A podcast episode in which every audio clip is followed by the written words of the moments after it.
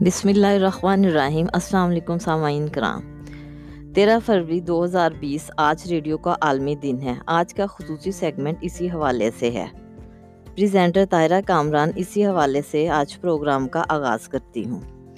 Radio کی اہمیت وقت کے ساتھ ساتھ کم نہیں ہوئی بلکہ بڑھی ہے۔ آج کے دور میں ریڈیو سمارٹ شکل میں موبائل کے اندر ہماری پاکٹس میں آ گیا ہے۔ آواز کے ذریعے پیغام رسانی کا بہترین ذریعہ ہے جسے جیسے کہ میں آپ سے بات کر رہی ہوں۔ میں اس کے ذریعے کسی بھی وقت کسی بھی جگہ بآسانی آپ سب سے پروگرام کے ذریعے بات کر سکتی ہوں۔ تو آئیے چلتے ہیں پروگرام کی طرف۔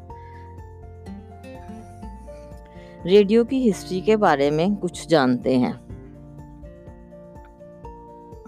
سب سے پہلے برطانیہ کے جیمز کلیرک مارکویل نے ریڈیو ایجاد کرنے کی پہلی کوشش کی، لیکن ان کا یہ کام ادھورا ہی رہا اور وہ دنیا سے رخصت ہو گئے۔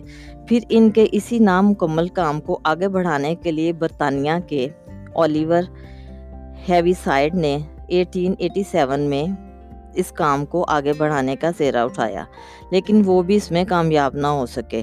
ان کے بعد ہینریج ہارڈز نے اس کام کو آگے بڑھایا اور اور اس میں کسی حد تک کامیاب بھی رہے۔ ریڈیو کی ایجاد کے سلسلے میں ان کی خدمات کو بے حد سراہا جاتا ہے۔ ان کے بعد، مارکونی نے وائرلیس ریڈیو سگنل کے ذریعے دو ہزار کلومیٹر دور تک ایک پیغام بھیجا۔ اس کے بعد ریڈیو کا باقاعدہ آغاز ہو گیا۔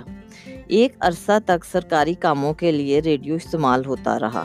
ان نائنٹین ٹوینٹی میں فرینک کون کونریڈ کو قانونی طور پر ریڈیو اسٹیشن شروع کرنے کی اجازت ملی۔ ان کے بعد کئی پرائیویٹ کمپنیوں نے اپنا ریڈیو اسٹیشن کھولنا شروع کیا۔